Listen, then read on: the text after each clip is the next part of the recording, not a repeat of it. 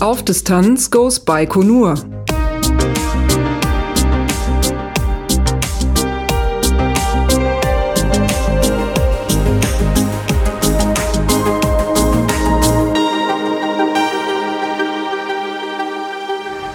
Sechster Juni 2018 auf Distanz goes Baikonur. Aus dem Balkonstudio meldet sich wieder Lars Naber vom Podcast auf Distanz.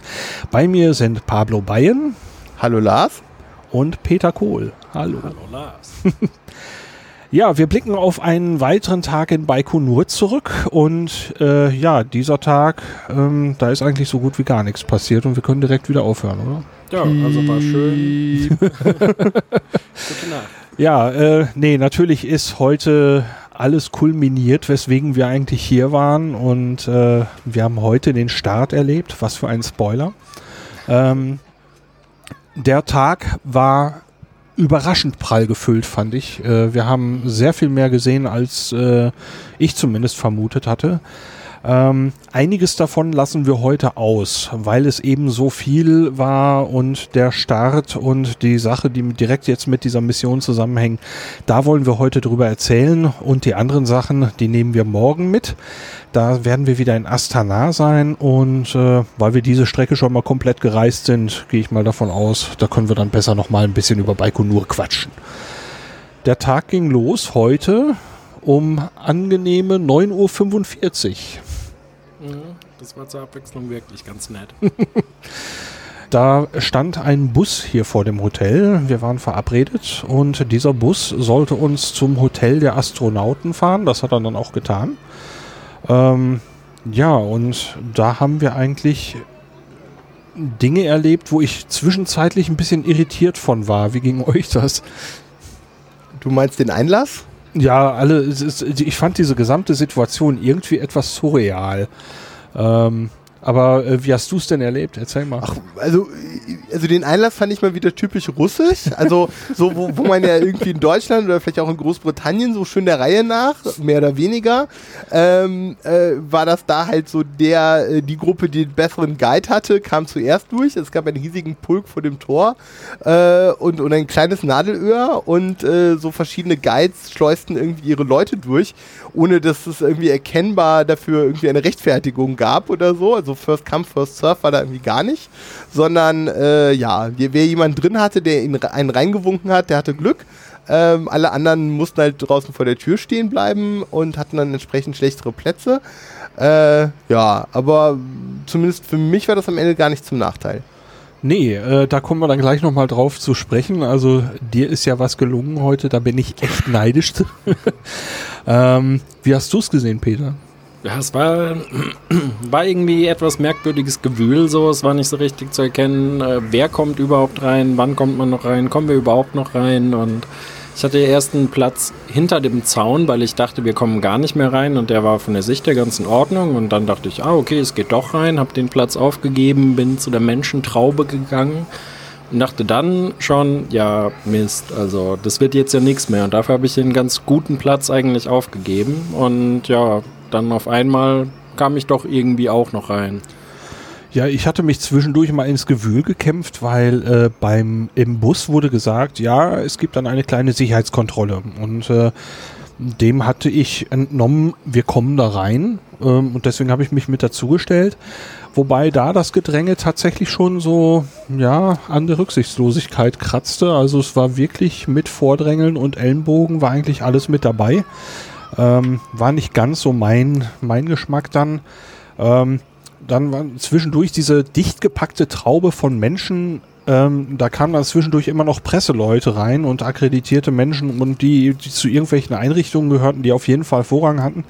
Die kämpften sich dann auch noch so in Bahnen dadurch, ähm, was die Sache auch nicht gerade entspannter gemacht hat.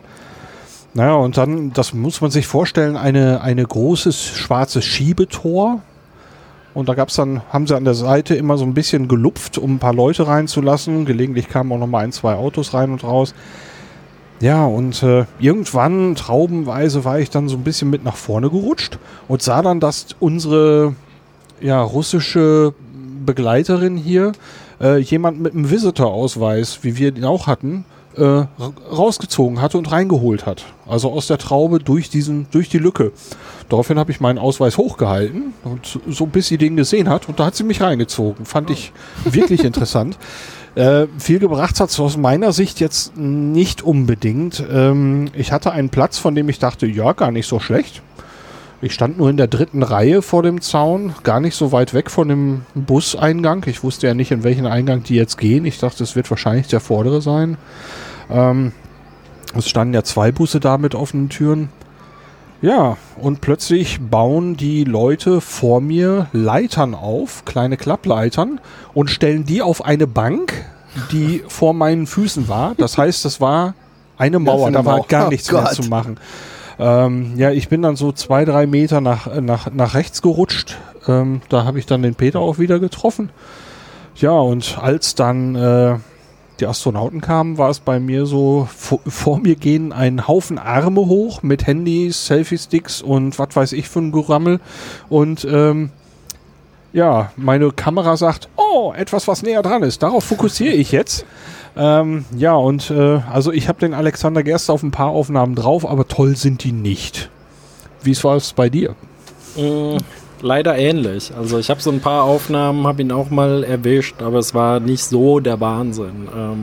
Ähm, die sind ja dann eingestiegen, saßen dann im Bus und da konnte man durch die Scheiben auch noch fotografieren. Da habe ich ein paar Bilder hinbekommen, die besser waren als das, was vorher möglich war.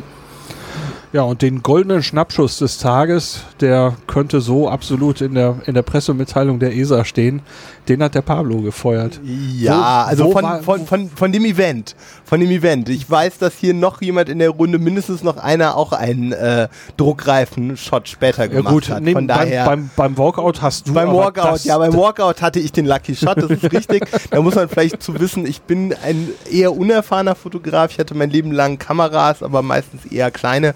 Ähm, habe mich jetzt für dieses Event nochmal ein bisschen aufgerüstet, aber auch nicht zu sehr, um einfach mich an die Materie nochmal ein bisschen mehr ranzutasten. Ähm, vielleicht ist es hilfreich zu verstehen, wie diese Konstellation war. Ähm, die Busse ähm, standen auf so, einem, so einer Art Hof, eben hinter diesem Tor, ähm, mehr oder weniger in Reihe, so leicht versetzt. Und parallel dazu stand eine Bühne. Richtig? Das war so eine Art Bühne, wo ihr standet. Oder war es nur eine Absperrung? Eine Absperrung. Nur- nur eine Absperrung, Nur, eine nur so, ein, Absperrband. so ein Gitterzaun. Ah, Gitter, ah, okay. Das konnte ich gar nicht so. Auf jeden Fall war dann eine Gasse von, die war relativ breit, so zwei Meter oder sowas. Und ähm, dann kamen halt die Astronauten, ähm, kamen so einen Weg lang und bogen dann im 90-Grad-Winkel in diese Gasse zwischen Absperrung und äh, Bus ein und es standen fast alle eben hinter der Absperrung, also parallel zum Bus und ich stand auf dem Kopf. Und ähm, so kamen die Astronauten eben direkt entgegen. Also zu euch liefen sie eher parallel. Ja. Die winken immer mal. Auch da gab es wahrscheinlich Chancen, Bilder zu machen. Aber in meine Richtung mussten sie, weil sie eben zur Tür wollten. Und ich habe die Kamera über alle drüber halten können. Also da war eben nichts mit Treppchen und so. Ich habe die Kamera hochgehalten, Display runtergedreht und dann äh, immer so Salven geschossen. Immer so Dreier, Dreier-Salven. Und ja, ähm, eine davon ist eigentlich, sind alle drei ähm, recht gute Bilder geworden. Und ich habe lächelnde, äh, lächelnde drei Astronauten im relativ gleichmäßigen Abstand, Super. gut drauf, machen irgendwelche Gesten. Äh, hat mir tatsächlich, gab ja auch gutes Feedback auf Twitter, habe ich mich sehr darüber gefreut. Ja, das also das ein- war Ein phänomenales Bild. Also Ja. schönes, schönes Erfolgserlebnis. Ich finde aber, da, deins steht dem, dem in keiner Weise nach. Äh, du hattest bei dem nächsten Event dann einfach, äh, einfach das richtige Händchen. Ja, da, ich möchte aber vorher noch was sagen äh, zu, zu dem Walkout. Ähm, also ich war zwischendurch etwas genervt von dieser Veranstaltung. Gerade als diese Mauer sich dann aufbaute, war ich etwas frustriert und es war auch klar, das geht gleich ganz schnell und wir haben dafür eine ganze Weile in dem Pulk gestanden bei der Hitze. Es war brütend heiß. Ähm, und äh, ich dachte jetzt gerade so, na, ob sich das jetzt alles wohl lohnt.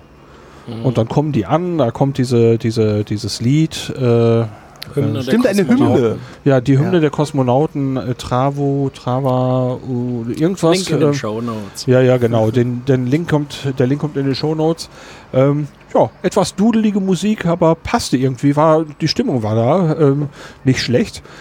Ja, und dann kommen die da an und ich bin genervt und plötzlich macht irgendwas in meinem Kopf Klick. Und irgendwie war in dem Moment der, der, der Augenblick klar, diese Menschen, die werden gleich ins All fliegen. Ähm, und das hat das Genervtsein von dieser Veranstaltung bei mir vollkommen überdeckt. Ich habe schlagartig eine Gänsehaut bekommen ähm, und äh, war für einen Moment echt geflasht, obwohl das eigentlich irgendwie so in dieser Traube echt doof war. So, ähm, aber das, das äh, andere überwog plötzlich und plötzlich war ich anscheinend in der richtigen Stimmung dafür. Ähm, Ging es euch da irgendwie ähnlich oder gab es so einen Moment da nicht? Mm, also der Moment, als die Hymne dann losging und äh, die Kameras klickten und die Leute sich umgedreht haben, das war schon irgendwie krass. Ja. Also es war nicht, ich war da noch nicht so ganz geflasht wie du, aber es war schon cool. Ja, ja, die Astronauten. Also man muss ja sagen, Alexander Gerst ist mit seinem äh, mit, mit seiner Glatze ja doch auch sehr markant. Ja, das also das ist also der ist halt irgendwie eine Marke. Also es ist mir tun fast die anderen äh, Astronauten Schrägstrich Kosmonauten äh, tun mir ein bisschen leid, weil er halt schon alleine wegen seiner also gerade seine Popularität in Deutschland ist sicher wenig ähm, verborgen geblieben, aber er ist halt auch einfach er fällt halt auf. Und das war schon irgendwie so, diese Marke da irgendwie vor einem stehen zu sehen. Also ich weiß nicht, ihr wart ja tatsächlich, ihr wart dafür näher dran, ihr wart, denke ich, keine 10 Meter entfernt, vielleicht Ja. 5 oder sowas. Ja. Ich war eher so 20, vielleicht 30 Meter entfernt, ich stand ein ganzes Stück weit weg. Aber tatsächlich da die, äh, die Protagonisten äh, des Tages äh, oder unserer ganzen Reise zu sehen, das war schon cool. Ja, also wirklich gesehen. Äh, ich habe die Kamera hochgehalten, habe das Display zu mir runtergeklappt und ich habe dann so aufblitzweise zwischendurch auf meinem Display jemanden gesehen, aber ansonsten war vor mir nur eine Wand von Armen, die Aufnahmegeräte hochhielten.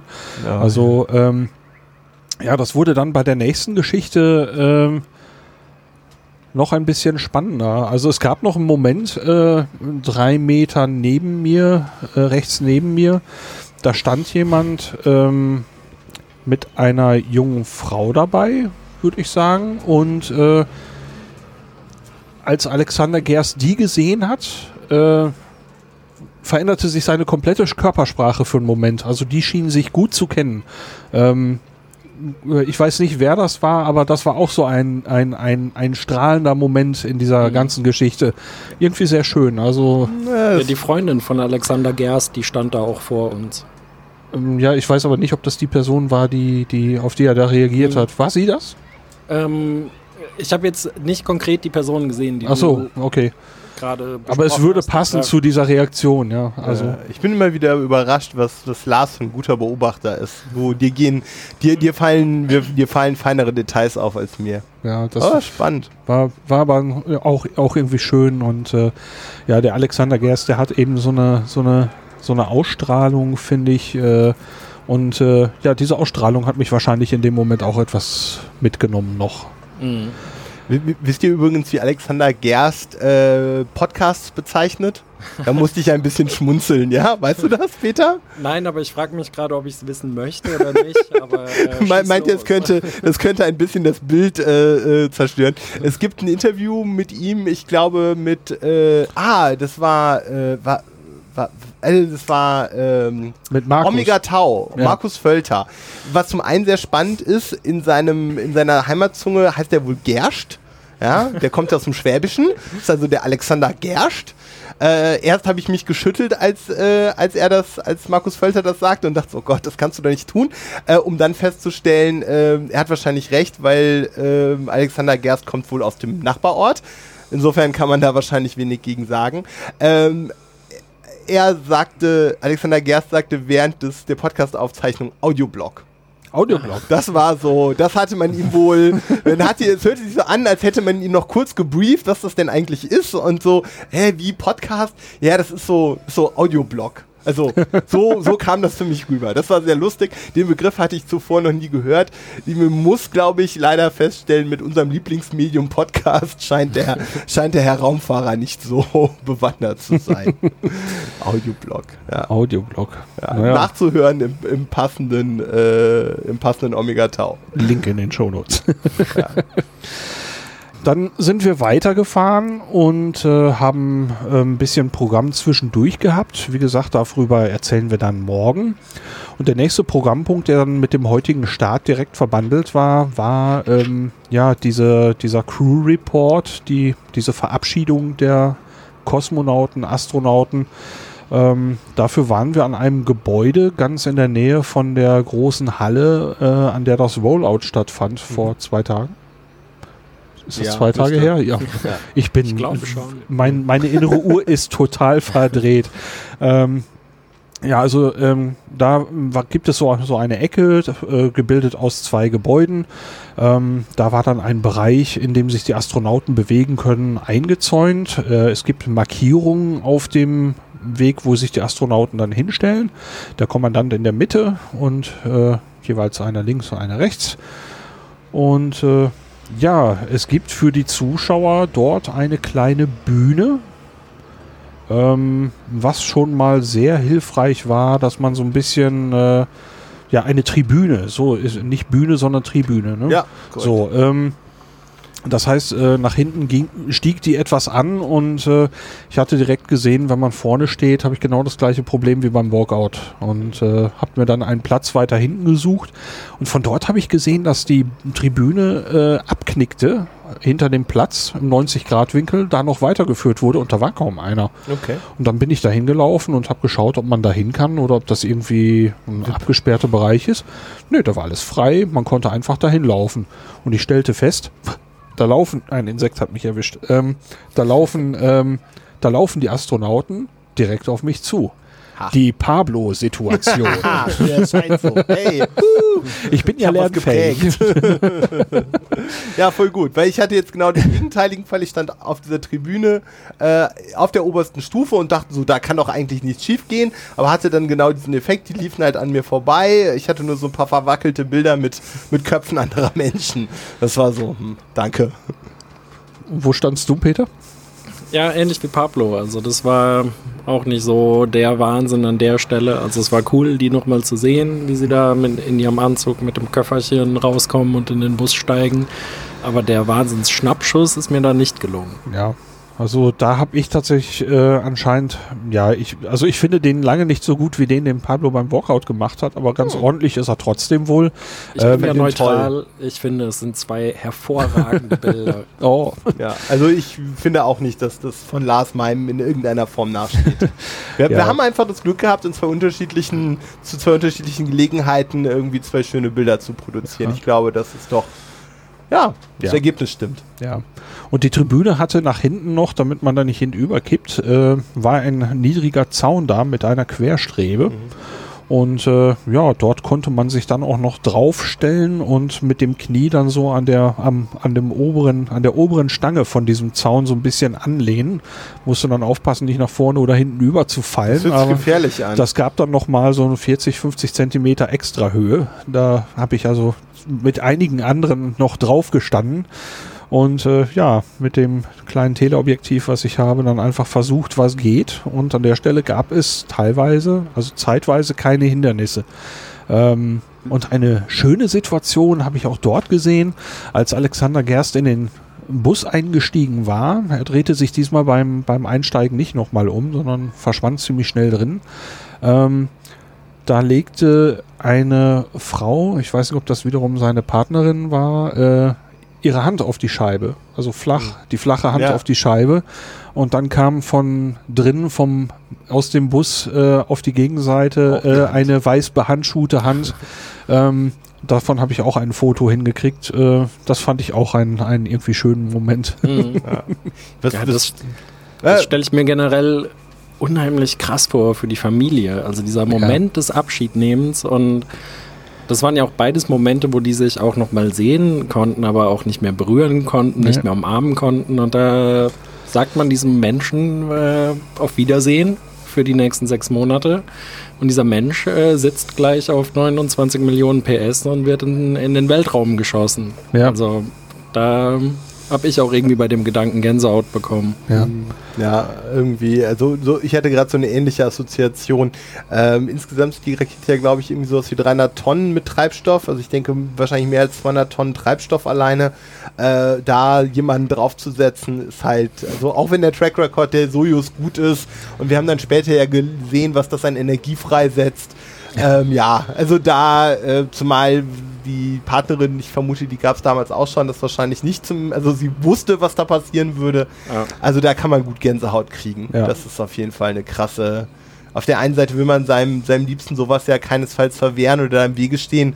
Auf der anderen Seite guten Gewissens da jemanden gehen zu lassen, finde ich, finde ich genauso schwierig. Ist eine Ja. krasse Situation. Was mir noch auffiel oder was, was ich, äh, ich finde diese, diese Spacesuits oder wie auch immer sie genau heißen, diese Anzüge, das sind ja eher leichte Raumanzüge, die da getragen werden. Die sind ja nur so eine, eine, eine Sicherheitsebene. Die sind ja nicht um äh, im, im Weltraum irgendwie unterwegs zu sein, sondern ich glaube, es geht um unkontrollierten Druckabfall. Also ich glaube, es geht darum, eben, falls die Kapsel irgendwie einen kleineren Defekt Mhm. hat, eine zweite Barriere zu haben.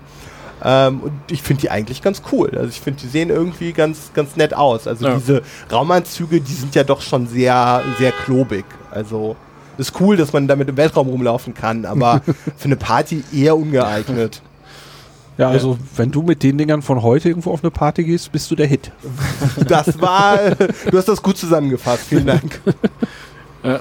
Zwei kurze Sachen zu den Raumanzügen, die mir gerade noch einfallen, was ich da ganz äh, interessant finde. Die, diese Anzüge können die eine Viertelstunde nach dem Start auch schon ausziehen.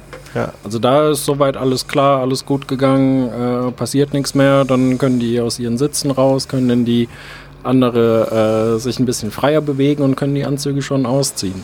Wobei ich gehört habe, dass wenn sie den schnellen Transfer von vier Stunden machen, wird das wohl gar nicht getan. Ah ja. Dann bleiben sie da, habe ich mal irgendwo aufgeschnappt, dann bleiben sie da wohl drin, was klar, bei vier Stunden Das klingt auch- klingt sehr warum, plausibel. Zumal sie ja. Ja. wohl irgendwelche Prozeduren abzuarbeiten haben, dann da Zeit zu investieren, um für die vier Stunden aus dem Anzug rauszukommen. Kann man sich, glaube ich, gut, vorst sich gut Und- vorstellen, dass das nicht lohnt. Und diese Anzüge, die werden am Rücken verschlossen. Wisst ihr wie? Ich würde jetzt, wenn du so fragst, sage ich, das ist einfach Klebeband drüber. Nein, es ist kein Ein Klebeband. Reißverschluss. Auch kein Reißverschluss. Nee, die werden zugeknotet. Ge- Ach. so wie so ein wie so ein Mieder oder wie kann man sich Ähm, So wie ein Knoten im Taschentuch. ja, so ein in bisschen etwa. Stoff genommen. Ein bisschen, ja, Ach, ordentlich zugezogen. also nicht so nicht so eine Schnürung wie bei einem Schuh oder so, sondern einen dicken Knoten? Nein. äh, ich meine, es ist der dicke Knoten, ja. Das kann ich mir in diesem Sitz kaum bequem Ja, vorstellen. vielleicht ist da eine Öffnung drin. Die hatten Öffnungen, die Sitze. Die waren nicht Für den. Knoten? Ey, ich Okay, also ich Also finde, das Eis ist jetzt Mitpodcaster sagt, es gibt einen Knoten, dann muss er irgendwo hin. das Eis. Oh, oh, guckt mal da Das, äh, oben, die Die ISS. ISS. Hey! Die hat ein ganz Wie schönes cool Tempo. ist das denn? Die Kollegen haben schon wieder ein ganz schönes Tempo. Und wir hatten diesmal nicht drauf geachtet auf die Zeit, aber Nein, schön, aber dass wir sie nochmal sehen. jeden, jeden Abend wieder. Jeden Ja. Abend grüßt die internationale Oh Raumstation. wow. Ja. Man kann vielleicht sagen, wir haben heute vergleichsweise früh angefangen und äh, es dämmert äh, immer noch. Also es ist, äh, die Sonne ist inzwischen weg, aber der Himmel ist noch relativ hell, aber der Kontrast für die ISS war schon groß genug. Ja. Sehen noch so einen ein bisschen verschiedenfarbigen Himmel. Ähm, ja, ist ja. nett. Und dieses Mal auch ein paar Wolken. Da hatten wir tagelang keine von. Aber es ist ein wunderschöner Abend und inzwischen werden die Temperaturen auch allmählich erträglich, so wenn wir hier Mhm. so sitzen. Also über den Tag war mir sowieso ein bisschen kodderig. Ich bin auch so ein bisschen am Kränkeln inzwischen. Ähm, mehrere Teammitglieder hier aus dem aus der Reisegruppe sind äh, gestern auch ausgefallen, sind Mhm. im Hotel geblieben. Ähm, aber den Start haben sich dann heute alle wohl angucken können, so wie ich das mitgekriegt Ja, ist habe. doch Ja. schön. Ja. Das Reiseprogramm ist sehr, sehr dicht. Also wer, wer das, äh, wer genau dieses Programm machen will, sollte körperlich fit sein. Ich bin eigentlich ein bisschen überrascht. Wir haben hier Teilnehmer dabei, die sind vielleicht doppelt so alt wie ich und die stecken das ganz gut weg. Ja, Ähm, wobei wir haben natürlich auch noch einiges an extra Programm gemacht, was die, was die Abende spät Ja. gemacht hat. Ne? Das, äh, also bei mir war der Hauptfaktor die Müdigkeit, weil Mhm. wir haben halt hier gesessen, noch, noch gepodcastet. Das hat die Abende sehr lang gemacht. Und du hast noch mal eine Stunde bis zwei Post-Production gemacht. also, ja. ja, aber äh, äh, davon mal abgesehen, ähm, äh, eine super Sache. Ähm, ja, es ging dann eigentlich recht unmittelbar los. Die waren in dem Bus, die Türen gingen zu, die fuhren weg. Ja.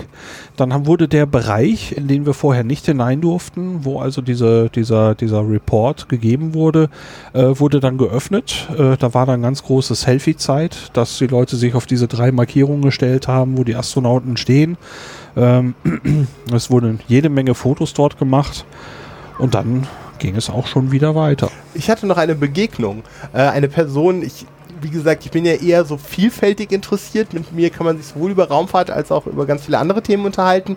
Deswegen weiß ich dann manche Details nicht. Mir hat einer unserer Mitreisenden, einer der Niederländer, äh, gesagt, dass die erste Frau im All ähm, anwesend war. Äh, sie, sie war mir nicht geläufig, ähm, aber dass die Russen irgendwie sich es nicht haben nehmen lassen, als erste eine Frau, ja, äh, ich kriege hier gerade ein, ein Bild von damals gezeigt. Ich kann die Gesichtszüge durchaus wiedererkennen. Sie hat ein eher volles, rundes Gesicht. Äh, war dann auch heute, sie ist glaube ich inzwischen 80.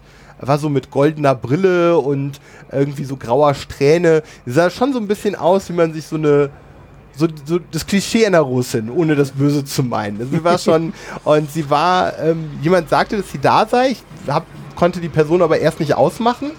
Lief dann auf dem Weg zurück zum Bus an einem recht großen Jeep vorbei, also einem gro- großen Geländewagen.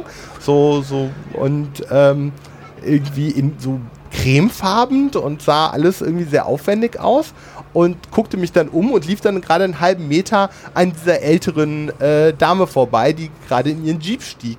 Und das war auch so, huch, ähm, also man kommt diesen Leuten teilweise, also die eigentlichen Astronauten, also die Crew, die jetzt fliegt, die wird ganz gut abgeschirmt. Alle anderen, also wie gesagt, äh, ähm, jemand wie Sigmund Jähn, wenn man, wenn man genug, äh, wenn man ein, ein bisschen frech ist, dann kann man eigentlich mit jedem, äh, mit jedem hier ein Bild äh, bekommen. Das ist, äh, ist schon sehr nah dran, Ja. finde ich. Oder eben auch Podcast-Termine vereinbaren. Also äh, ich habe tatsächlich mehrere Kärtchen bekommen und mehrere Möglichkeiten, äh, mit Leuten Kontakt aufzunehmen. Da wird also in Aufdistanz demnächst dann auch noch ein bisschen, bisschen, bisschen Folgen kommen von Leuten, die ich hier getroffen habe. Das, äh, Ich bin, ich bin sehr gespannt. ja, es äh, hat mir jetzt auch so gefallen, so zwischendurch noch. Ähm, dann auch eben zu erwähnt, äh, der Reinhold Ewald, äh, der hatte ja gesagt, wenn wir ihn treffen, können wir ihn heute interviewen, äh, sprach aber von einer Tribüne. Und äh, wir haben dort, wo wir den Start erlebt haben, keine Tribüne gehabt. Ähm, das heißt, dass dort die Promis, ich habe die dort auch nicht gesehen, wo wir waren, die haben wohl einen anderen Platz. Und ähm, ja, dann springen wir da doch auch direkt mal eben hin. Ähm, es gab letztes Jahr oder letztes Mal wohl einen anderen Platz, da wo Jakob, unser, unser Begleiter hier, ähm, der sprach von einem zwei Meter hohen Zaun, der so blöd gewesen wäre beim, beim Fotografieren. Ähm, und da war wohl wirklich alles auf einem Platz. Und dieses Mal hat man es wohl irgendwie aufgetrennt, dass das mit der Tribüne und diesem Zaun, ich schätze, da sind die jetzt gewesen. Ähm, und wir waren bei einem Zaun ganz in der Nähe von unserem Schlafstätten im Raumfahrtmuseum und Buran. ähm, und der erste Eindruck, den ich hatte, als wir dort um die Ecke fuhren, war cool. Der Zaun ist nicht zwei Meter hoch. Und als man von dort zur Rakete guckte, hatten wir schon den Eindruck, das ist wohl ein bisschen weiter weg als das, was man uns ursprünglich gesagt hatte. Ich habe aber noch nicht nachgeguckt, wie viel es wirklich war. Ja, war, ich war auch überrascht. Also es wirkte auf mich auch zum einen weiter weg und das andere war, dass ein Teil der Rakete verdeckt war. Wir konnten Mhm. nur so, ich würde sagen, etwa die untere Hälfte. So, oder so Ja, die untere es Drittel kommt- war kommt- verdeckt. kommt Irgendwie sowas, hin, so ein Drittel, so ein Drittel bis die Hälfte Ja. von unten war durch einen Erdwall. Also aus unserer Blickrichtung war Ja. da ein Erdwall. So, so ein leichter, so ein leicht, Hügel. leicht hügelige, Ja. hügeliges Gelände. Und äh, ja, da war eben so eine leichte, ganz leichte Anhöhe zwischen uns und der Rakete. Ähm, das heißt, so die, die erste Zündung und so, ähm, die haben wir dann erstmal nicht gesehen. Aber ähm, ja, wie lief's da ab? Also wir sind angekommen und haben noch Plätze in der ersten Reihe am Zaun im Prinzip bekommen. Also es waren schon einige Leute vor uns da. Die Plätze links waren ein bisschen besser. Da gab es teilweise auch noch Sitzbänke, wo Leute auch sitzen konnten. Aber es war auch, ich glaube, es war so eine, ungefähr eine Dreiviertelstunde vor dem Start, dass wir da ankamen. Insofern war es jetzt auch nicht mehr so viel Zeit, die wir da stehend dann irgendwie zu überbrücken hatten. Äh, Im Gegenteil, die Zeit war eigentlich gerade richtig, um die Technik vorzubereiten. Also die Kameras aufzubauen, Stative aufzubauen, äh, die Rakete schon mal einzufangen, zu gucken, passt es alles, passt es nicht. Und insofern hat es dann von der Zeit her gut hingehauen. Ja. Wo hast du gestanden, Pablo? Ich habe dich da gar nicht gesehen. Ja, ich hatte, ähm, ich hatte erst, ich bin als letzter aus dem Bus gekommen und ich hatte weder unsere Gruppe, oft ist die Gruppe ja so mehr oder weniger beisammen gewesen, noch euch beide entdeckt und hatte mich genau auf die andere Seite vom Baum gestellt. Da war irgendwie links von euch war ein Baum und ich stand wiederum links vom, vom Baum, habe mich da auch mit meinem Stativ aufgebaut. Ähm, hab so ein bisschen, ich hatte mich durchaus mit der Kamera, ich habe die Kamera jetzt seit etwa vier Wochen, ähm, hatte die bewusst noch vor der vorangegangenen Reise gekauft, um überhaupt ein bisschen Erfahrung mit dem Gerät zu sammeln. Hab dann aber festgestellt, okay, das war alles ein bisschen sportlich äh, für so eine sehr spezielle Situation. Ähm, ja, aber hab, hat am Ende äh, passabel funktioniert. War, war dann okay. Was hattest du an Technik mit, Peter? Ähm, ich hatte da zwei Spiegelreflexkameras und meine Handykamera. Wollte mit der Handykamera ein Video aufnehmen und mit den beiden anderen äh, ja, Fotos machen und hatte die eine Kamera auf dem Stativ stehen und hatte davor wirklich nur so lange Bilder zu machen, solange die Rakete in dem Ausschnitt ist, also mhm. nicht das Stativ oder nicht nachzuführen. Und dann bin ich auf die andere Kamera umgestiegen. Das hat so weit ganz passabel geklappt. Ich habe deine Bilder ja gesehen mit dem, mit dem Objektiv. Ähm, echt geil. also ähm, ich selber hatte ein Stativ dabei, äh, so eine ja so eine Schiene in dem Stativ, wo ich dann zwei zwei Schrauben zur Verfügung habe und habe dann so eine Kompaktkamera und meine Spiegelreflexkamera parallel äh, auf dem Stativ gehabt. Ähm, und ich habe mit, dem, mit der Kompaktkamera ein kleines Video aufgenommen und mit der Spiegelreflexkamera habe ich fotografiert, um die volle Auflösung zu kriegen. Und habe dann eben versucht nachzuführen. Das hat auch Sehr ganz gut funktioniert. Ich finde, ich es finde. war ganz passabel. So. Ähm, und äh, ich hatte zwar jetzt nicht so eine Vergrößerung dabei wie du, aber äh, wenn ich mit in das Bild reinzoome, ich hatte wegen dieser blöden äh, Handygeschichten und wegen dieser Anhöhe, was ich heute gelernt hatte, also ähm, bei den letzten beiden Veranstaltungen auf manuellen Fokus gestellt und hatte einfach nur gehofft, ich hoffe, ich komme da nicht irgendwie dran, wenn ich da eine Kamera mhm. rumfummel. Ähm, hat aber doch sehr gut geklappt und ich bin mit den, den Bildern wirklich extrem zufrieden. Ja, jetzt haben wir sehr viel Technik äh, besprochen. Wie war denn der Start für euch? Hm, soll ich? Okay, ich werde hier gerade angeguckt. Dann fange ich an. Äh, ja, das war irgendwie, also ich glaube, dann muss ich gerade mal so ein bisschen die Sequenz. Also wir haben ja darauf gewartet. Ich habe, äh, es war hiesiger Zeit äh, 13 Uhr und war 13 angesagt oder 13 Uhr? Nee, 17 Uhr 12 hiesiger Zeit. Ah, genau. Ja, 17 Uhr 12 hiesiger ja. Zeit, genau. 13 Uhr 12 deutscher Zeit. Ich hatte aber irgendwie 10 nach erstmal im Kopf und wurde schon langsam, langsam unruhig. Ähm, und äh, genau, aber dann gab es einen Countdown, äh, der auf Russisch war. Insofern, wo die anfangen und wie viel Zeit einem dann noch bleibt und so, das war so ein bisschen, äh, ja. Und genau, dann gab es den Countdown. Der Countdown endete und erstmal passierte nichts. Und kurz drauf stieg eine, eine, eine Wolke auf und dann erhob sich die Rakete. Und das erste, was ich gesehen habe, war dieses gleißend helle Licht. Ich glaube, etwas, was kein, was kein Fernseher dieser Welt transportiert kriegt. Also alleine dafür, also diesen, diesen unmittelbaren Eindruck, Leute, wenn es irgendwie geht, geht mal zu einem Raketenstart. Ich glaube, das lohnt sich fast auch so, es gibt ja durchaus kleinere, so Höhenforschungsraketen oder sowas. Ich könnte mir vorstellen, dass man einen Teil dieses Eindrucks selbst da hat, zumal man da wahrscheinlich näher ran kann. Also so eine einigermaßen amtliche Rakete mal starten zu sehen, ist, glaube ich, geil, weil es dieses super helle, gleißende Licht, ein, ein, auch, auch, auch der Lichtpunkt riesig, also der Lichtpunkt irgendwie viel, viel größer als die Rakete breit und dann donnert das, also dann, dann schießt das Ding irgendwie in die Höhe. Ähm, ich hatte eigentlich, ich kannte das von so mancher US-Rakete, dass die dann erstmal quasi in der Luft stehen. Ich glaube, die, ich glaube, bei der, beim Space Shuttle ist das relativ ausgeprägt, dass ich immer so denke, okay, die fällt jetzt gleich um. Ähm, bei der fand ich, die, dass die eigentlich recht schnell beschleunigt hat. Mhm. Also die hat so ziemlich in einem Zug ähm, ist sie weggegangen. Und ähm, ja, war ein geiles Erlebnis. Äh, den, den zweiten Teil äh, des Eindrucks, den mag ich gerne einem von euch überlassen. Vielleicht kann ja einer von euch übernehmen.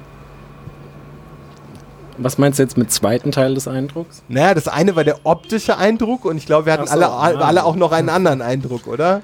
Ja, Ich erzähl aber doch erstmal deinen dein zu Ende. Ja? Wir erzählen sowieso alle drei. alle, alle drei, okay, gut. Wir haben ja vielleicht auch unterschiedliche Empfindungen. Ja, Wir wollen ja okay, nichts ja, überspringen. Ja, okay. Das, äh, ich wollte wollt nur, ich habe so das Gefühl, ich erzähle jetzt schon die ganze Geschichte. Aber Ja, wir sind zu dritt. Okay.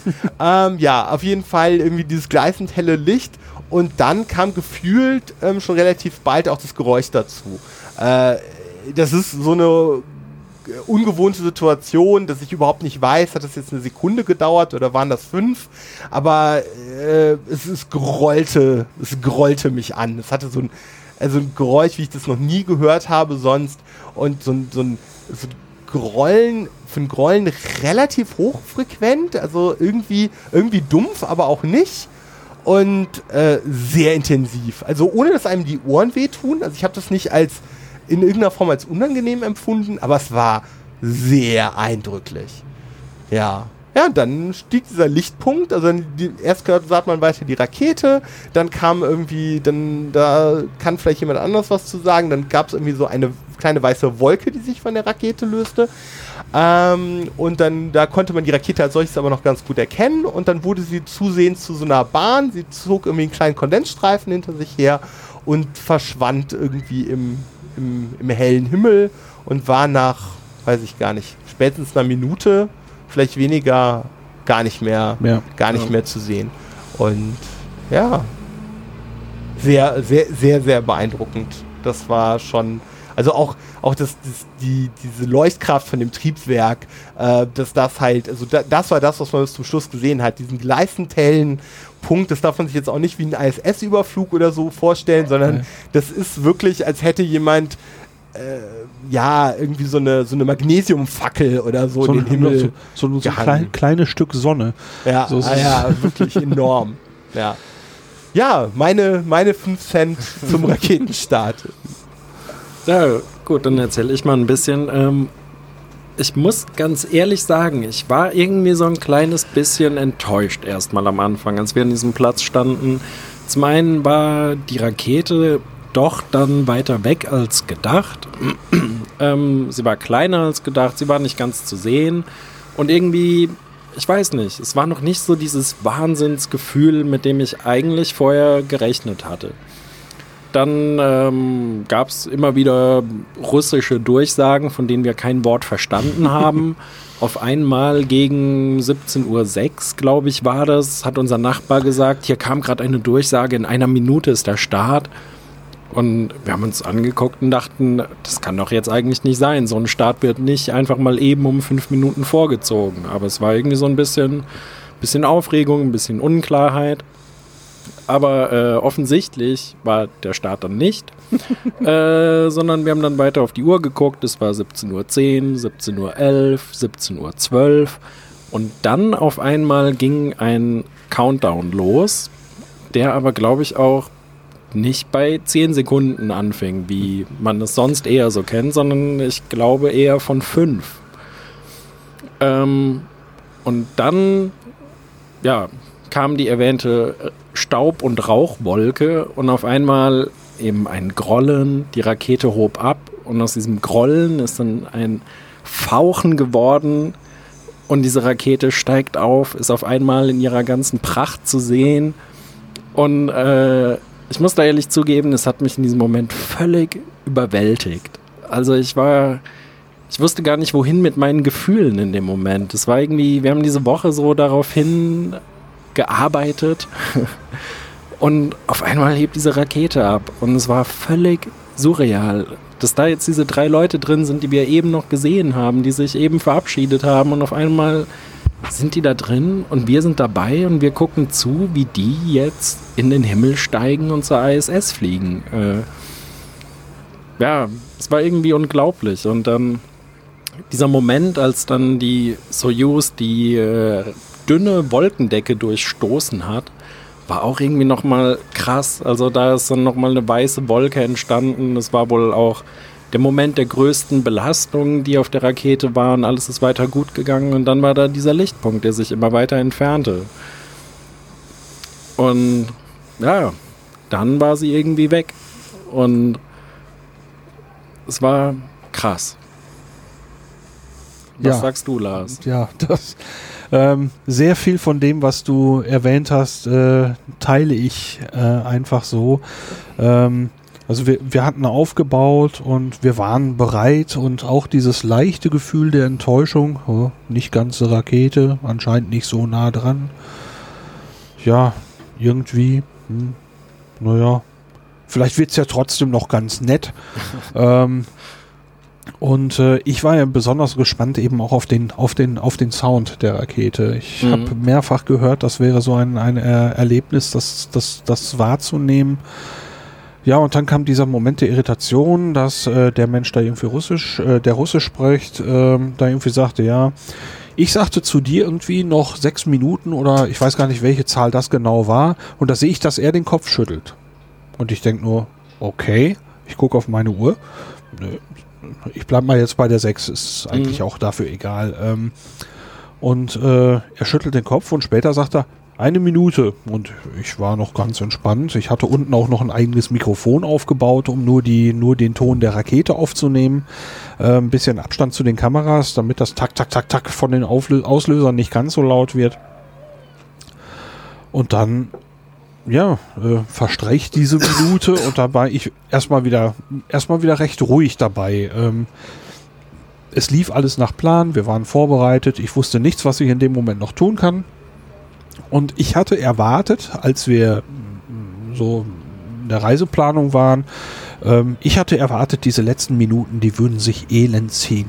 Und ich finde, das ging ganz, ganz schnell. Ich Ja. sehe Peter sehr, sehr deutlich nicken.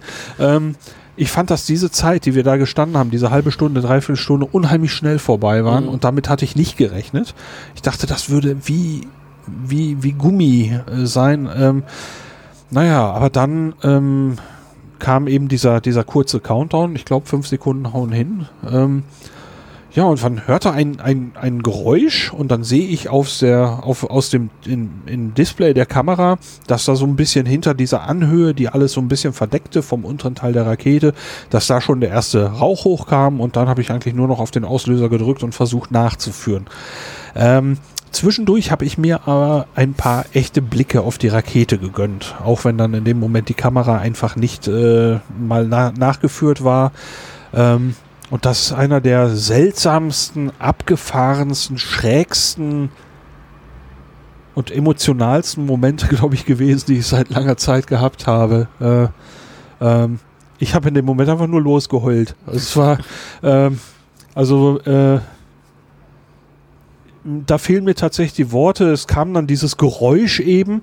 Ähm, ähm, es kamen unterschiedliche Frequenzen dazu, dieses Fauchen, dieses Grollen, also hier sind schon verschiedene Worte gefallen, ähm, dass das irgendwie so ein umfassendes Getöse war, aber ohne dass es jetzt so eine Lautstärke hatte, dass man sich die Ohren zuhalten will, sondern das konnte man einfach aufsaugen und wow sagen. Das war einfach einfach irre. Und äh, ja, dann verschwand die Rakete, äh, wurde also unsichtbar, wir konnten sie nicht mehr sehen. Und dann platzte bei mir dann irgendwie auch noch so, ein- so ein weiterer Damm im Prinzip, dass äh, die ein, ein, ein Projekt, ein, eine Idee, die im letzten Herbst entstanden ist mit einem Posting bei Facebook, da gibt es so eine Reise, dass ich jetzt auf diesem Platz stehe und das erlebe. Und wer das alles möglich gemacht hat, äh, äh, äh, Pablo hat es möglich gemacht mit der Bevuta, die, die Crowdfunding-Unterstützer haben es möglich gemacht, die Unterstützerinnen.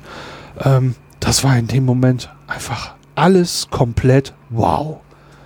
Ich kann das, also ich habe hab nicht genügend Worte, um das zu beschreiben, was in dem Moment in mir los war. Ja.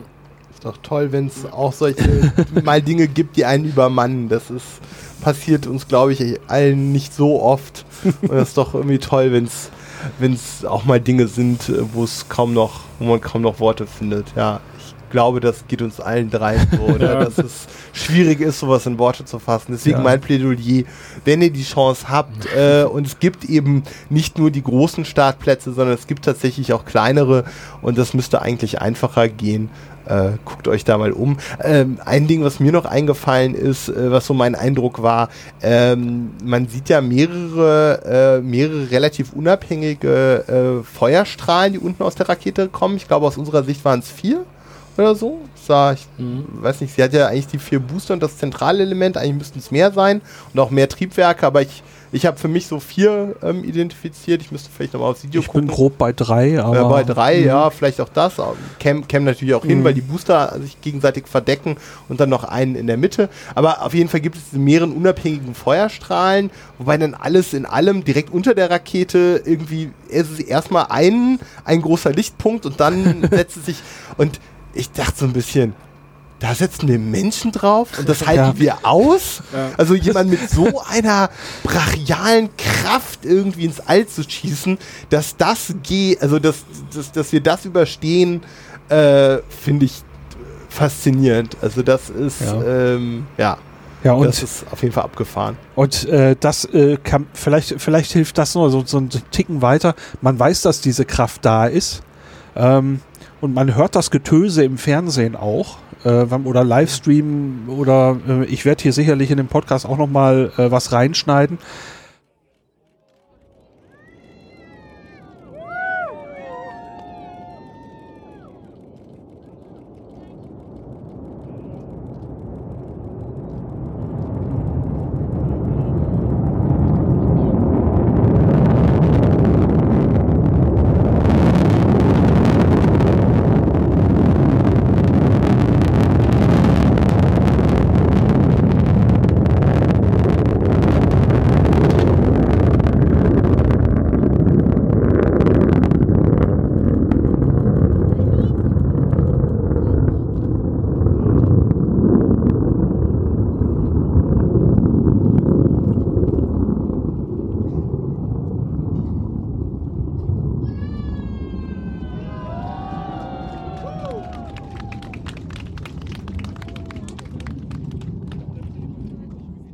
Ähm, aber das zu spüren, also ich rede das schon fast eher von spüren als von hören, ähm, ähm, diesen Eindruck wahrzunehmen, ich hätte fast gesagt, dass das, man hört diese Kraft. Das ist un, unglaubliches Erlebnis. Und ähm, am Anfang der Reise hatte uns der Jakob, äh, den wir schon ein paar Mal erwähnt hatten, gesagt, ja, ihr seid jetzt im Begriff infiziert zu werden.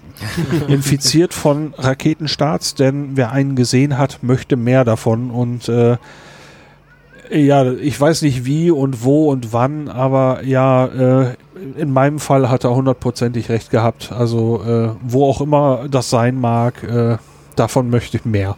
Du hast dir ja auch als Andenken nicht nur eine Soyuz gekauft, Oh Mann.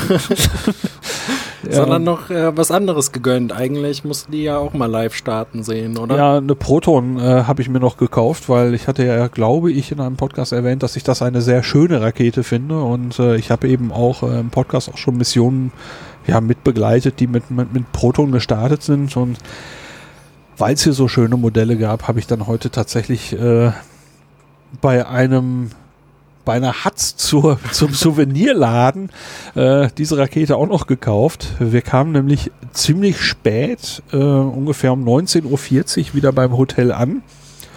Und um 20 Uhr macht dieser Laden zu und man muss ein Stück durch die Stadt laufen, um dahin zu kommen. Und wir haben uns doch ganz schön, ganz schön rangehalten. Mit, dem, Mhm. ge- mit dem ganzen Fotokram gar nicht erst aufs Zimmer, sondern direkt in die Stadt rein. Und dann waren diese Modelle auch noch da. Glück gehabt. Und du hast auch eins gekauft. Ja, ich war am Anfang auch noch so ein bisschen unentschlossen. Also andere hatten sich zu Beginn der Woche direkt schon sowas geholt. Ich war dann unentschlossen, aber habe jetzt gedacht, ach komm, also so schnell komme ich hier auch nicht wieder hin. Die Reise war teuer genug, da, das macht den Braten auch nicht mehr fett. Und jetzt, ja, habe ich dann auch eine Soyuz als Andenken, die bald äh, zu Hause neben meiner Lego Saturn 5 stehen wird. Ja, und da müssen wir dann noch über die, die Freundlichkeit der Leute sprechen. Ähm, der Laden machte eben, als wir da waren, äh, stellten wir fest, ja, wir wollen wohl alle tätig werden. Ähm, und äh, ähm, ja, es musste noch eben Geld geholt werden und äh, morgen werden wir es da eben nicht mehr hinschaffen, denn morgen geht es wieder früh auf die Reise. Ähm, und die haben tatsächlich, als sie dann mitgekriegt haben, ja, da können wir noch mehrere Modelle verkaufen, haben sie den Laden offen gehalten, bis wir wieder zurück zum Hotel waren. Ähm, hier gibt es einen Geldautomaten, der funktioniert. Bei dem anderen scheitern wir alle, alle aus unserer Reisegruppe. Ähm, und dann wieder zurück. Und dann hatten die das, was das die begehrte Ware schon so weit eingetütet und äh, haben aber so ungefähr Viertelstunde, 20 Minuten. Ja. Ich will nicht bald eine halbe Stunde, aber haben sie länger aufgehabt äh, wegen uns. Ja, Pablo, hast du auch noch was gekauft? Naja, ich hatte sowas vor zwei Tagen ja schon anklingen lassen, dass ich da. Ah, ich habe mich wirklich schwer getan. Ich habe die vollen, also es war jetzt die allerletzte Gelegenheit, weil wir fahren morgen um sechs fährt der Bus ab und ich bin mir ziemlich sicher, dass der Souvenirladen da noch nicht auf hat. Das heißt, äh, ich habe irgendwie in der ähm, so im letzten Augenblick dann doch noch den Entschluss gefasst. Ähm, äh, mich der ähm, äh, mich der Buran zu nähern. Ähm, ich finde, dass deine Entscheidung vom Anfang total konsequent zu sagen, wir äh, gucken uns hier eine Sojus in, in der Sojus-Sojus-Konfiguration an und die hast du dir dann auch geholt. Ähm, finde ich auch ein cooles Teil und ist natürlich quasi das Symbol der Reise aber wie ich ja vorher schon erzählte, die Buran begleitet. Ich mag irgendwie die, ich mag so die Underdogs, die Dinge, die nicht so ganz funktioniert haben oder die eigentlich verdient hätten, viel mehr zu sein, als sie es letztlich waren. Und nachdem wir dann heute auch noch, Spoiler, ähm, der dieser ganzen Buran und Energia-Sache ein bisschen näher gekommen sind, Oh ja. hatte ich für mich ähm, beschlossen, okay, das, ähm, auch das ist für mich ein Symbol dieser Reise, auch, auch dieses Ja. Auch, auch dieses, ähm, äh, diese Rakete ähm, ist hier allgegenwärtig und äh, habe dann ja viel tiefer, als ich es je wollte, in die Tasche gegriffen und mir dieses ganz tolle Modell der Buran auf der Energia Rakete, die Konfiguration mit vier Boostern, es gibt wohl auch noch eine mit, mit acht, die ist aber wohl nur für Schwerlasten gedacht, so schwer ist die Buran dann nicht. Ähm, ja, das habe ich mir dann noch gegönnt. Das ist Insofern ein- bin ich jetzt Wunderschön, ja- wunderschönes, tolles Modell. Du hast ja auch heute nochmal die Gelegenheit genutzt und auch nochmal einen Buran-Cockpit besichtigt im Museum. Also insofern passt das ja, auch sehr doch. gut. Die Beziehung, die Beziehung zu Buran ist in den letzten drei, äh, drei Tagen doch deutlich gewachsen und dann wird sie irgendwie einen schönen Platz finden. Ich denke, ich werde sie, äh, wir wollen in den nächsten ein, zwei Jahren mit der Bivuta umziehen. Also wir wollen und wir müssen auch, weil unser das Gelände, wo wir heute sind, wird umgestaltet und äh, da zu verweilen wird keine Option sein. Und ich möchte eigentlich ein paar coole, coole Exponate in der Firma ausstellen. Und ich denke, die Oh ja. Buran wird, wird ihren Platz an einer schönen Stelle äh, bei der Bewuta finden. Wir machen ja, wie gesagt, auch ein bisschen Raumfahrt und so als Motivation, was Menschen geschaffen haben. Ich finde, weil es halt so eine, eine unheimlich starke Rakete ähm, ist, äh, finde ich schon ein sehr beeindruckendes Ja. Teil. Ja, dann, mh, sch- wenn wir jetzt den heutigen Tag abschließen, alles andere, was wir erlebt haben, so zwischen diesen Dingen und äh, also wir haben auch nach dem Start noch, noch mehr gesehen. Äh, das hing allerdings mit dem Start nicht mehr zusammen.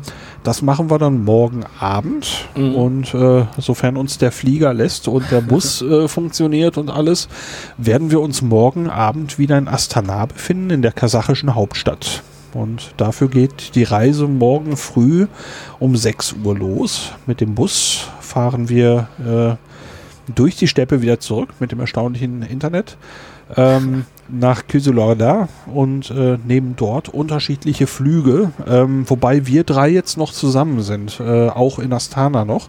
Äh, das heißt, äh, es gibt gute Chancen, morgen uns in dieser Runde nochmal zu hören, wenn du auch nochmal magst, Peter. Ich denke schon, noch habt ihr mich nicht vergrault. Ja, und äh, ein anderer Teil der Reisegruppe reist weiter nach Almaty, in die ehemalige kasachische Hauptstadt. Da soll es auch einiges zu geben, äh, zu sehen geben. Ähm, das wäre vielleicht auch nochmal eine Option, falls ich nochmal wieder käme, dass ich mir diese Stadt auch nochmal mit angucken würde. Aber die haben es nicht ganz so toll getroffen mit dem Flug. Ne? Wir haben in, äh, in Kyslor da ungefähr drei Stunden Aufenthalt, wenn der Bus durchfährt. Aber ich schätze, irgendwo wird sicher noch mal eine Pause sein. Ähm, wenn wir also irgendwo gegen 10, halb elf da sind, dann warten wir halt noch ungefähr anderthalb, zwei Stunden. Ähm, die müssen noch sechs Stunden länger da sein. Ähm, Ich bin ganz froh, dass ich nicht Teil des späteren Zugs wäre. Ja. Ich wäre nämlich, ob meines Schlafrhythmus und meines Schlafdefizits, ich wäre, glaube ich, dem Reiseveranstalter ernsthaft böse. Ähm, ich finde, ob den Umständen könnte man eigentlich einen zweiten Bus äh, anbieten oder sowas. Also da die Leute um 5 Uhr aufstehen zu lassen, um sie dann sechs Stunden am Flughafen, auf das sie dann sechs Stunden am Flughafen warten müssen, finde ich persönlich grenzwertig. ja, Aber- ich weiß, was du meinst. Ne? Ja, das, die, also- die sechs Stunden könnten sie besser hier in der Stadt noch verbringen. Und Ja, zwei, drei Ähm, Stunden mehr schlafen, noch ja. mal ein bisschen durch die Stadt bummeln, äh, da, das wäre Qualitätszeit. Äh, früh aufstehen, um dann irgendwie am Flughafen festzuhängen, Ja. wir, den wir ja kennengelernt haben. Ja, und da ist ja nichts. Also Ein Kiosk. Ein, ein Kiosk, ja.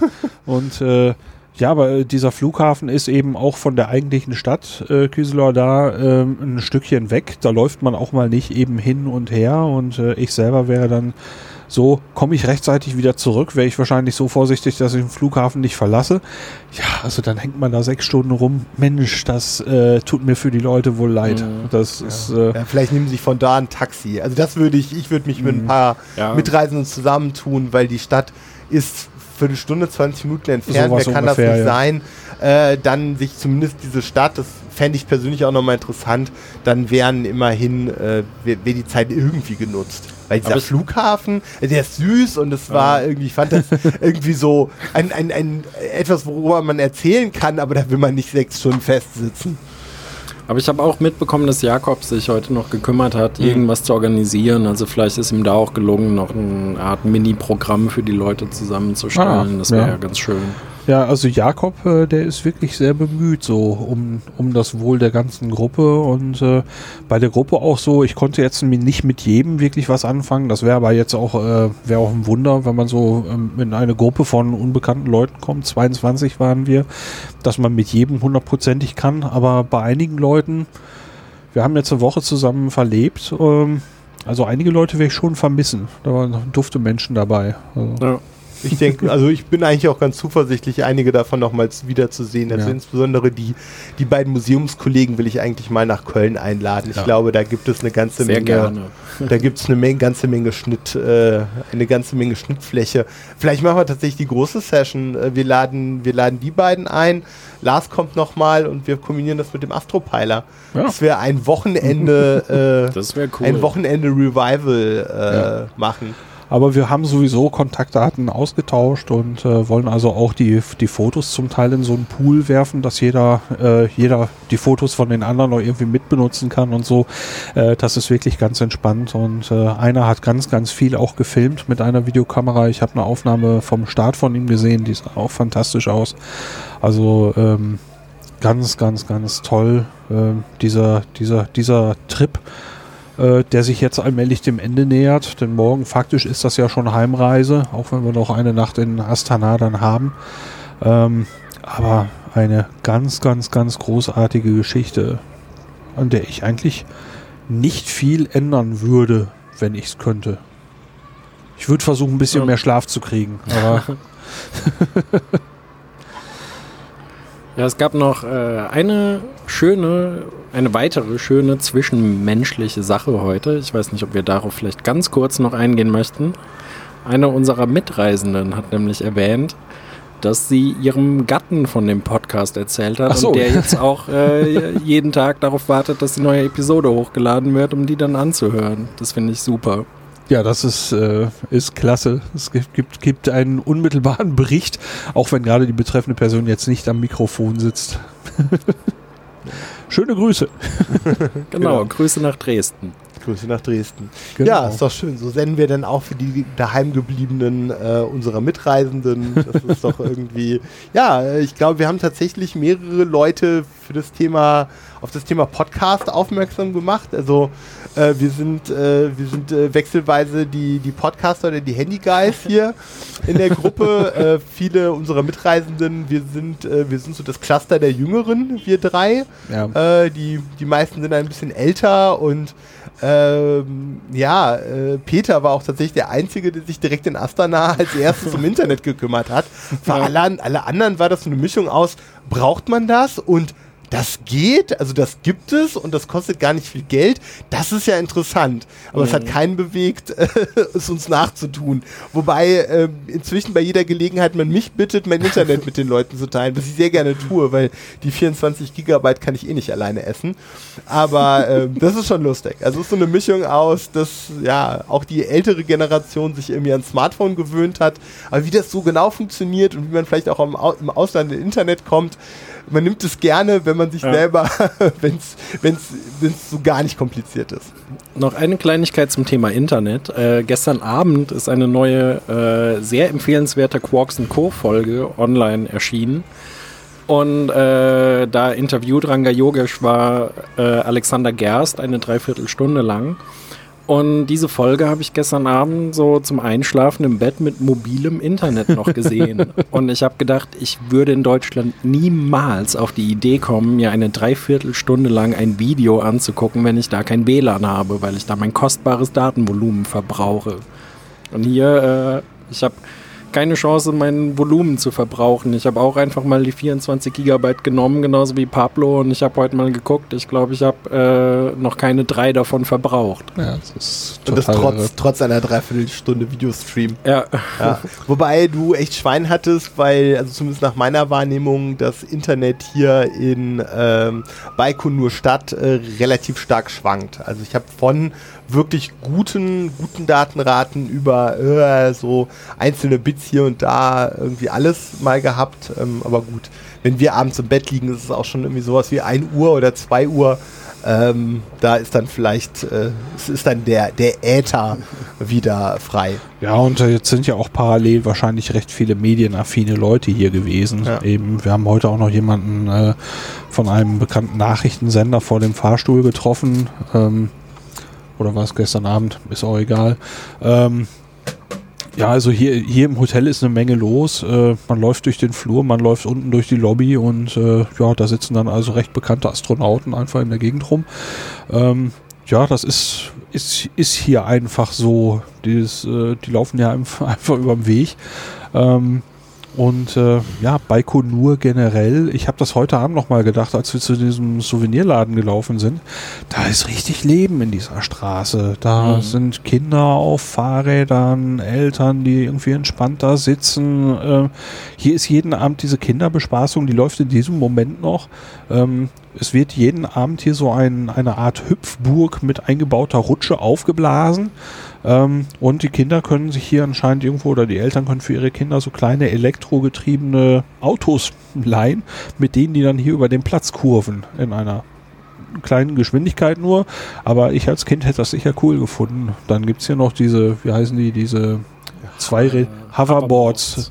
Ja. Äh, da, damit fahren die hier durch die Gegend und äh, ja, hier ist richtig Leben und äh, das hat mir an Baikonur echt gut gefallen. Also Ich wahrscheinlich auch wieder so ein bisschen Ding mit der Erwartung. Ich hatte eine, eine sterbende Stadt erwartet, wo eigentlich alles rückläufig ist, weil äh, Baikonur ja mehr oder weniger aufgekündigt ist. Die Russen wollen ja eigentlich ihr eigenes äh, Kosmodrom, also ein Kosmodrom auf eigenem Grund ähm, etablieren. Insofern hatte ich hier so ein bisschen die Depression erwartet, aber ich habe tatsächlich alle Altersgruppen. Ich habe äh, hab vorhin eine Familie mit Kinderwagen gesehen. Ich habe äh, äh, viele, viele Jugendliche gesehen. Äh, wir sehen die, die, die Kinder auf diesen Elektrogefährten, ähm, junge Familien. Ist es wirklich, also würde sogar sagen, der Altersschnitt ist eher gering. Also ich habe gar nicht so viele alte Leute. Also Leute 40 plus waren, waren vergleichsweise selten. Also meiner Wahrnehmung. Ja. Nee, schöne Stadt. Also es ist, ich finde es total schade, dass, äh, dass man Baikonur selber auch nicht einfach bereisen kann. Also dass das Kosmodrom, dass man da irgendwie eine Erlaubnis für braucht okay, das ist ja irgendwie, ja, quasi Facility, das ist ja Ausstattung der, der Russen, wo sie ihre Starts machen, dass da irgendwie nicht jeder rumlaufen soll, da habe ich glatt Verständnis für. Dass man in eine Stadt nicht rein kann, ist für uns äh, Europäer ja doch sehr, sehr ungewohnt und ja, es ist einfach, ich finde die Stimmung hier schön. Also Ja. Wir sitzen hier um inzwischen sowas wie 23 Uhr auf der Terrasse, gucken auf das beleuchtete Roskosmos-Gebäude. Ähm, ja, ist schön hier. Ja. Das, ist, das wird ein Kulturschock sein, wieder nach Hause zu kommen. So. ähm, weil irgendwie auch äh, alles irgendwie läuft. Ähm, man trifft eben, ich hatte ja in meiner, meiner Vorbereitung, ich wollte eigentlich mir so, ein- so ein paar Bröckchen Russisch aneignen, insbesondere das Alphabet lernen. Äh, das habe ich zeitlich nicht geschafft, aber äh, durchweg sind die Leute wirklich so bemüht, einem zu helfen und irgendwie haben wir alle Probleme, alles irgendwie gelöst gekriegt, auch wenn man sich gegenseitig verbal vielleicht nicht verstanden hat. Ähm, ich habe heute in dem Souvenirladen, äh, habe ich dann eben ähm, erklären wollen, dass wir noch zum Geldautomaten müssen. Und dann habe ich ihm einen Geldautomaten mimisch dargestellt. Ich habe in die Luft getippt und habe unten aus einem virtuellen Ausgabeschacht Geld rausgezogen mit einer bestimmten Hand, mit einer bestimmten Fingergeste. Und dann machte sie sofort, ah, alles klar, kein Problem. Ne? Ähm, grinste mich an und äh, dann war das alles überhaupt gar kein Problem. Naja, und ich habe das Wort, äh, das kennen wir ja alle, dabei, haben wir gehört, äh, mach, äh, schneller. Ähm, und da hatte ich dann auf mich gezeigt und dabei gesagt äh, und, und damit eben sagen wollen, ich, ich beeile mich. Und ähm, ja, das hat sie auch sofort, äh, sofort wahrgenommen, sofort verstanden, hat genickt, alles klar und wir haben unsere Raketen noch gekriegt. Also großartig hier. Also toll. Es tut mir leid, wegzufahren morgen. Ja, ich bin gespannt, wie das Wetter in Astana ist. Ja. Also, zumal wir es tatsächlich alles in allem ganz gut getroffen haben. Es waren ja heute, glaube ich, sagte zwischenzeitlich mal jemand bis zu 40 Grad. Ja. Äh, so hat es sich überhaupt nicht angefühlt. Also es ist immer in einem Maß geblieben, dass es also zumindest für mich gerade noch gerade noch erträglich war. Mir geht es zumal irgendwie inzwischen deutlich besser. Jetzt seit einem halben Tag, seit heute Mittag etwa bin ich, fühle ich mich wieder auf dem Damm. Ich bin mal gespannt, wie das jetzt ist, wenn ich eine Nacht, noch eine Nacht geschlafen habe. Äh, weil so ganz traue ich der Sache noch nicht. Ähm, ja, also der, der vorletzte Tag hatte mich ja ziemlich weggerissen. Ähm, wobei auch das klimatisch ich mir Extremeres vorstellen kann. Also wir haben nie in meiner Wahrnehmung nie einen Tag gehabt, äh, der einen jetzt hätte aus dem Klatschen, also ne, irgendwie umhauen müssen. Ähm, ich war für meinen Teil wahrscheinlich ein bisschen zu unvorsichtig. Ja, wir hatten heute ähm, eine, eine, eine leichte Bewölkung, so eine, eine dünne Wolkenschicht, die das Sonnenlicht so ein bisschen ja, verteilt hat. Und ah, da hinten ist mal wieder Feuerwerk. Da ging gerade was hoch, aber ist schon wieder vorbei. Ähm, ja, und ähm, das äh, Coole, das habe ich so noch nicht erzählt, ähm, es war also jetzt so keine absolut direktere Sonneneinstrahlung. Der Himmel war sehr hell, aber äh, und man musste sicher auf Sonnenschutz auch aufpassen und es war auch sehr warm. Ähm, aber äh, es war eigentlich ideal so, weil äh, die Sonne brannte jetzt nicht so, wie sie hätte brennen können. Aber sie fing kurz vor dem Start wieder damit an und das war ein äh, sehr cooler Moment, weil genau in dem Moment der Kontrast der Rakete vor dem Himmel, die Rakete bekam das volle Sonnenlicht ab und wurde plötzlich auf meinem, auf meinem Kameradisplay, ping, wurde sie sehr viel besser und klarer sichtbar. Ähm, das war also vom Timing perfekt, äh, dass die Sonne in dem Moment nochmal richtig durchgestartet hat. Ja. Ja, in der Tat, sie war davor so ein bisschen grau. Ich habe äh, mich relativ viel mit der Rakete beschäftigt, weil ich eben auch versucht habe, manuell zu fokussieren und das natürlich, wenn es geht, auf den Punkt. Und ich hatte immer so ein bisschen matschiges, graues Bild, wobei auch mein Eindruck war, äh, die aufsteigende Wärme äh, von der Steppe hat ihren Teil dazu getan. Ja, es flimmerte ganz es fli- ordentlich. Es flimmerte. Also es war, war schon lustig. Also selbst wenn man mit dem Fokussieren ein halb, halbwegs gutes Händchen hatte, äh, ja, also der, ein Rest an Schärfe äh, haben wir, glaube ich, alle, alle den aufsteigenden äh, Wärme, der aufsteigenden Luft ähm, ge schenken müssen. Ja. Du sahst gerade so aus, als wolltest du noch was sagen, Peter. Mm, nicht, dass ich wüsste. Okay. ja, Nee. dann würde mir jetzt zum Thema Start und so auch nichts, nur, ein kleines Anekdötchen. Ähm, Busfahrer haben sich dafür bezahlen lassen, dass die Leute sich Großartig. Ordentlich bezahlen lassen. ja, äh, 1000, Ru- für 1000 Rubel durfte man sich oben auf das Dach eines äh, der Busse stellen. Ähm, da haben sich die Busfahrer dann Mhm. anscheinend noch mal eben so ein kleines Zubrot ge gegönnt. Ähm, Und haben 1000, sich auch nicht nehmen lassen, sich selber dazu zu stellen. Nee, ne? nee, Die waren mit oben. ja, Ja, klar, gut, das ist ja natürlich wer das macht, Auf die Gäste aufpassen im Zweifelsfall. Selbstverständlich. 1000 Rubel, das sind ungefähr 15 15 Euro, sowas, ja. Mhm. Also ähm, gut, äh, Ja, hätte wenn ich die jetzt. da fünf Leute hochholen, haben die, glaube ich, äh, also mehr als ihren Tageslohn mit Sicherheit nochmal so dazu Ja. bekommen. Ich meine, wenn jeder was davon hat, ich meine, äh, dieser Zaun, an dem wir waren, ähm, da waren eben teilweise auch noch Bäume vor. Ähm, wir hatten jetzt eine Lücke gefunden, aber es gab eben an Stellen an diesem Zaun in Blickrichtung der Rakete, wo, wo so eine Baumreihe war. Ähm, wer also keinen Platz gefunden hat äh, und sagt, ja, ich habe diese Reise her mit teuer bezahlt, ähm, ähm, auf die letzten 1000, äh, 1000 Rubel kommt es dann auch nicht an, um den freien Blick zu haben. Also, naja, haben doch alle was davon gehabt. Wisst Aber- ihr, wie, wie die Kollegen darauf gekommen sind? Äh, ich habe die gefragt, die sind durchs äh, Fenster im Bus geklettert. Also Okay, im Dach des Luke, Busses sind so. Ausstellfenster gewesen und dann über den Sitz, durch die Luke sind die dann da nach draußen. Bei der Luke. Bei der Luke muss ich noch äh, schmunzeln. Ich hatte ja hier im Podcast schon mal erwähnt, dass der Bus ziemlich hoch ist. Also wie ein Doppeldecker, aber es sitzt nur eine Reihe Leute oben. Ähm, und er hat eben diese, diese Belüftung, Belüftungsluken, die man so aufmachen kann, dass entweder nach hinten oder nach vorne offen ist. Und wir saßen heute relativ weit hinten im Bus. Und mir fiel auf, als wir uns da hingesetzt haben, dass äh, da so Grünzeug auf den Sitzen waren und äh, auch im Gang. Und äh, ja, später haben wir dann eben auch mitgekriegt, warum. Er ist mit diesem Bus durch Baikonur durchgebrettert und äh, streifte also dann mit dem Dach herabhängende Äste. Und der hat dann eben so ein bisschen Grünzeug geerntet äh, durch diese Klappe, die nach vorne offen war. Regnete gelegentlich so Blattwerk auf uns herab, was mich immer noch äh, eigentlich über Gebühr amüsiert. sehr, sehr schmerzfrei, der Busfahrer. Das ist halt, also der Bus hat wirklich eine merkwürdige Mischung. Auf der einen Seite ist diverses defekt. Äh, Peter saß in der letzten Reihe, da waren mindestens zwei Sitzkissen lose, wenn nicht mehr, und lagen dann auch irgendwann umgekippt auf dem Boden.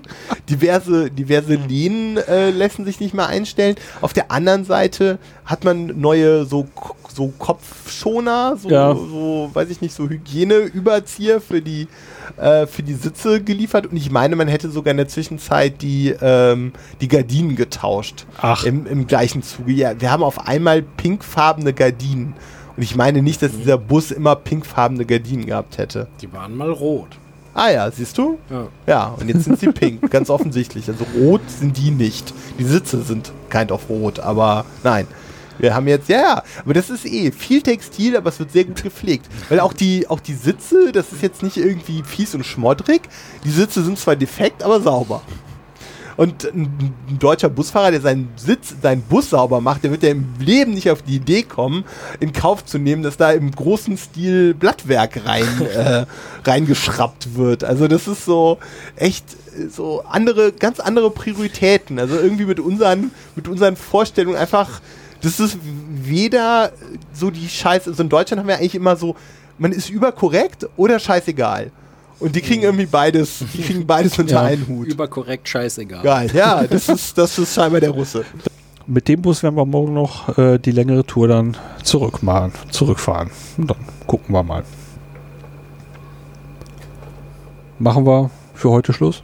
Machen wir einen Deckel drauf. Gut. Gut. Dann melden wir uns morgen wieder aus Astana und ja. beschließen diesen großartigen Tag. War schön. Macht's gut. Ja. Macht's gut. Tschüss. Tschüss.